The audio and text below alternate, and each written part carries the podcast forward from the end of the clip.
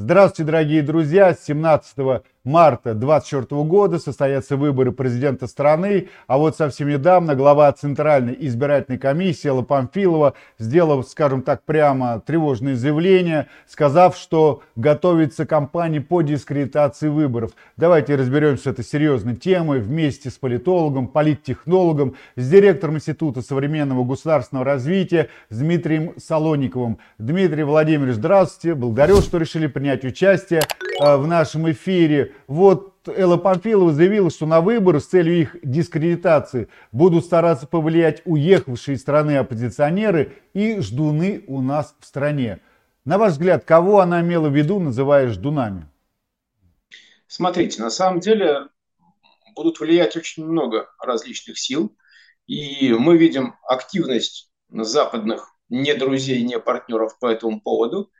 Э, конечно, они будут пытаться опираться на какие-то центры, э, существующие в России, на оппозиционные центры, на те структуры, которые в свое время раскачивали ситуацию, э, вызов, пытаясь вызвать людей на массовые акции, пытаясь расшатать ситуацию в стране и демонстрациями, и какими-то неправовыми акциями, и в Москве, и в Петербурге, и в городах-миллионниках. Сетки, в общем, остались. Э, координаторы этих сеток, если и уехали, то со всеми данными, без сомнения, э, контакты, телефоны никуда не пропали. И ожидать, что это будет использовано, это вполне правильная стратегия. Да, это могут использовать. Мы уже видели на примере этого года несколько попыток раскачать ситуацию в России. В самом начале года, э, когда подняли вдруг информационную волну по поводу так называемого ЧВК Редан. И э, столкнуть молодежные группировки одни с другими, вызвать какую-то волну, э, вызвать напряженность в обществе, это было организовано. И информационно через телеграм-каналы, и организационно через вот эти существующие сетки. Второй момент. Только что не так давно мы видели ситуацию в Дагестане, и точно так же, используя э, информационные вбросы, использование накрутку людей через э, телеграм-каналы, используя личное общение в социальных сетях через э, имеющие сетки, уже удалось спровоцировать захват аэродрома, ущерб на несколько сот миллионов рублей. И подобные провокации будут продолжаться дальше. У нас могут быть сложные моменты, связанные с межнациональными отношениями, у нас могут быть сложные моменты, связанные с молодежными движениями, у нас могут быть сложные моменты с воздействием на так называемых там креаклов, креативный класс э, городов-миллионников, э, и к этому действительно нужно серьезно готовиться. Поэтому, когда Элла Памфилова говорит о ждунах, э, люди, которые ждут, что э, они смогут что-то изменить в нашей стране. Знаете, здесь очень характерный момент, я вспомнил, в 2011 году, когда э, была подготовка к муниципальным выборам э, оппозиционная, и вот накрутка ситуации, там белоленточное движение, подготовка, э, на одном из мероприятий был задан вопрос, а зачем мы идем в муниципальную власть, что мы там будем делать? Предполагалось, что, может быть, ответ будет, нужно решить вопросы людей, нужно будет заниматься благоустройством территории, может быть, помогать там, социально защищенным гражданам. Нет, ответ был совершенно другой. Наша задача сидеть у телефона и когда будет час Ч, первыми снять трубку и установить управление э, в этот момент над нашей территорией. То есть вот ждуны, что они ждут? Они ждут час Ч, когда будет команда, когда э, Антанта войдет в город, и вот они-то объявят себя властью. Кто здесь власть? Мы здесь власть. Вот в это играют. Ну, надеюсь, что белые в город не войдут, это нереально. Вот, но действительно очень Вопрос, такой... чего ждут? Ждут этого. Это фантастика, без сомнения, конечно, да, но mm. это удивительно. Людей даже в чем-то жалко, да, люди вот зомбированные, живут в своей реальности, но для них-то реальность такая. Опять же, к вопросу, чего ждут? Ждут фантастики там. Инопланетяне придут, все исправят. Но инопланетян они представляют чуть-чуть по-другому. А я, бы на, я бы на их месте все-таки не так долго бы стал смотреть в небо, а все-таки посмотрел вокруг и наконец-то осознал, что живут они в одной стране и наивно полагать, что прям все вокруг желают нам только добра. А, вы знаете, страна-то у нас большая, и вот многие, кстати, политологи считают, что ответственность за итоги выборов ляжет на губернаторов. Вот вы согласны с таким мнением? Ну, без сомнения, часть ответственности ляжет на губернаторов. Здесь не нужно там придумывать каких-то конспирологических моментов. Ответственность будет распределена между очень разными институтами. Свой блок ответственности будет у избирательной системы, Центральной избирательной комиссии, избирательной комиссии субъектов федерации. Часть ответственности будет у политических партий, как они будут в этой ситуации работать и со своими сторонниками, и с информационными ресурсами. И без сомнения часть ответственности будет у регионалов, будет у губернаторов, у э, глав республик для того, чтобы они держали ситуацию. Без сомнения, да, все это будет распределено. Я так понимаю, на их плечи ляжет вопрос по организации выборов, по их прозрачности, чтобы избегать, не знаю, там каких-то вбросов, бюллетеней.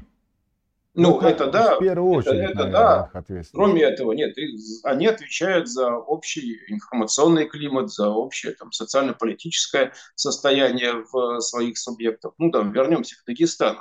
Э, важнейший вопрос, а почему эта молодежь, которую удалось сманипулировать, почему она слушает какие-то удивительные анонимные телеграм-каналы, а не слушает, казалось бы, лидеров общественного мнения, духовных лидеров Дагестана. Мы все представляем себе Кавказ, место, где традиционные ценности, семейные ценности должны быть во главе угла, духовные ценности, мусульманские. Голос старейшин, Голос старейшин, да, конечно. Вот мы представляем, что это так. А нет, они их не слушают, они манипулируются удивительными кукловодами, э, которых они не знают. Вот, вот, вот, это, вот эта проблема. Почему упускается э, вот эта коммуникационная линия, этот канал, информационная э, пропаганда проходит и это вопрос. Ну, это, кстати, вопрос, знаете, что, мне кажется, еще технической неоснащенности руководителей. Они, конечно, с большой неохотой осваивают новые технологии, следят за этими трендами. И получается в старой парадигме живут, где считалось, что телевидение играет главную роль, а теперь, видите, все сместилось э, в телеграм-каналы. Но давайте дальше пойдем. Все мы прекрасно понимаем, в какое непростое время мы живем. Вот, на ваш взгляд, какой предвыборный тренд станет основным в президентской кампании? Я имею в виду, если брать вообще в целом тренд. Я думаю, что здесь никакого секрета Полишинеля не будет. Основной тренд – это противостояние российской цивилизации, именно России как мировой цивилизации, о чем говорил Владимир Путин на Валдайском форуме, и глобальной западной цивилизации. Дальше уже это имеет свои нюансы. И санкционная политика с антисанкционным ответом России, и СВО – Основное – это нынешнее сейчас столкновение двух цивилизационных подходов. Нашего традиционалистского, консервативного, с опорой на семейные ценности, и либерального западного, где вот это как раз традиционное общество, э, семейные принципы насильственно разрушаются. Две разные цивилизации, два разных взгляда на будущее. Мы будем отстаивать свои ценности и за это бороться. Президент пока не говорил о своих намерениях участвовать в выборах. И все же, если Владимир Путин вот, примет все-таки решение и будет участвовать в выборах, на ваш взгляд, с какой программой он пойдет э, на новый срок? И вообще на какой результат может рассчитывать? Ну, исходя из э, социологических данных, которые сейчас есть, а не доверять им, в общем, нет никакого смысла, рейтинг поддержки президента в районе там, 80%, 70% с чем-то 80%. Я думаю, на такой результат он и может рассчитывать. Э, вполне объективная ситуация. Если смотреть на лидеров общественного мнения, на втором месте находится премьер Михаил Мишустин, но он в выборах участвовать не будет. Лидеры партий в лучшем случае находятся ниже 10%. Э, никаких других Э, личностей, которые бы можно было бы вычислить социологическим путем, на сегодняшний день нет, вообще нет в информационном поле, в политическом пространстве. Поэтому, да, будет там э, битва Титана и карликов. Э, ну да, это так. Объективно плохо, это хорошо, можно оценивать по-разному, но никаких других вариантов нет. А программа будет победа России в мировом противостоянии, победа в СВО, решение тех задач, которые Владимир Владимирович поставил 24 февраля 2022 года, полная денацификация, демилитаризация Украины, победа России и дальше новый договор о коллективной безопасности, который мы должны подписать с учетом интересов нашей страны со всем остальным миром. Многие эксперты говорят, что еще экономическая повестка ляжет на стол переговоров. Вы согласны с таким утверждением? Ну, экономическая повестка – это как часть нынешнего противостояния, как часть нынешней борьбы. Без сомнения, борьба идет не только на поле боя, не только оружием, не только солдатами, но и в экономической плоскости. Это новое производство в России, освоение новых технологий, отказ от доминирования западных технологий в э, нашем производстве, в нашей экономике, в нашей промышленности. Так что да, это, это все есть, это объективная реальность. Мы это видим. Э, опять же, да, недавние данные, что э, доход России от нефтегазового сектора в процентном отношении теперь стал минимальный, ну, значит, все, значит, у нас есть возрождение промышленности, там вторая волна индустриализации. Это уже не миф, это реальность. Об этом мы будем говорить дальше. Судя по всему, система сохранится, система управления президента Владимира Путина, э, ценности, которые несет эта система. И в этой связи, кстати, очень важно, вот на ваш взгляд, пройдут выборы. Результат, как говорится, можно сказать, заранее известен, но будем сохранять интригу. Э, не это хотел спросить. Вот на ваш взгляд, какие решения после выборов могут быть приняты относительно проведения специальной военной операции на Украине? Я думаю, что от выборов решение не зависит. Да? Решение было обозначено, которое может быть принято, да, Россия должна получить гарантии того, что со стороны Украины не будет идти агрессия по э, отношению к Российской Федерации. Э, Украина должна быть демилитаризована, и там не должно быть нацистского режима. Э, те, кто повинны в нацистских преступлениях, на чьих руках кровь мирных граждан и Украины, и России, должны предстать перед судом.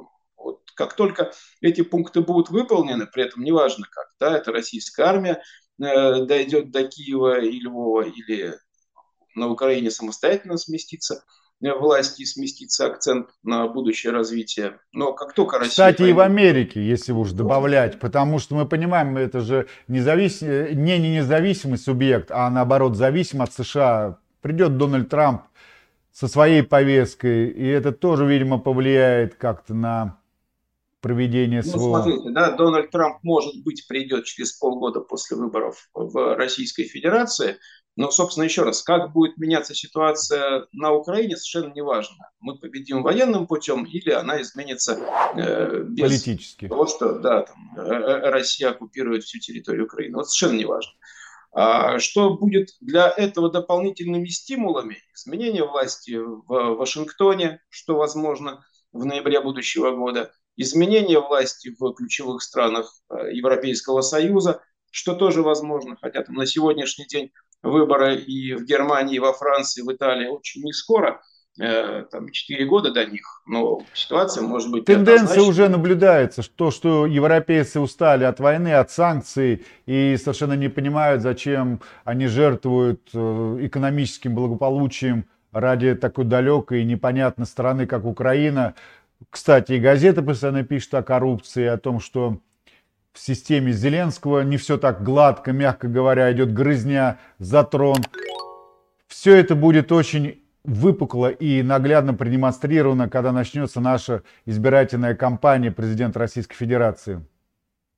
Ну да, конечно. Ну, пока что выборы э, происходят не в крупнейших экономиках, ну вот только что выборы в Нидерландах, там еще, конечно, вопрос коалиции, которая будет создана, но то, что население голосует не так, как 5-10 лет назад, и либеральные ценности, такой оголтелый, э, оголтелая поддержка э, евроатлантизма, направленного против России, уходит, да, конечно, уходит. Ну, я просто сказал, что выборы в крупнейших странах э, очень не скоро. Вот э, небольшие страны, да, сейчас Нидерланды на будущий год, э, Австрия, они будут постепенно меняться, наверное. А столпы европейской политики, европейской экономики, но они выборы провели в прошлом году, поэтому они будут ждать. Ну, вы знаете, я так думаю, что если победит на выборах президент Российской Федерации Владимир Путин и вновь пойдет на срок, это как раз подвигнет европейских лидеров э, менять свои решения, менять свою политику и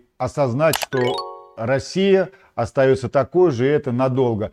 Огромное вам спасибо, Дмитрий Владимирович, что приняли участие в нашем эфире. Дорогие друзья, еще раз напомню, у нас в гостях был политолог, политтехнолог, директор Института современного государственного развития Дмитрий Солоников. Пишите ваши комментарии, ставьте лайки. Всего вам доброго и до свидания.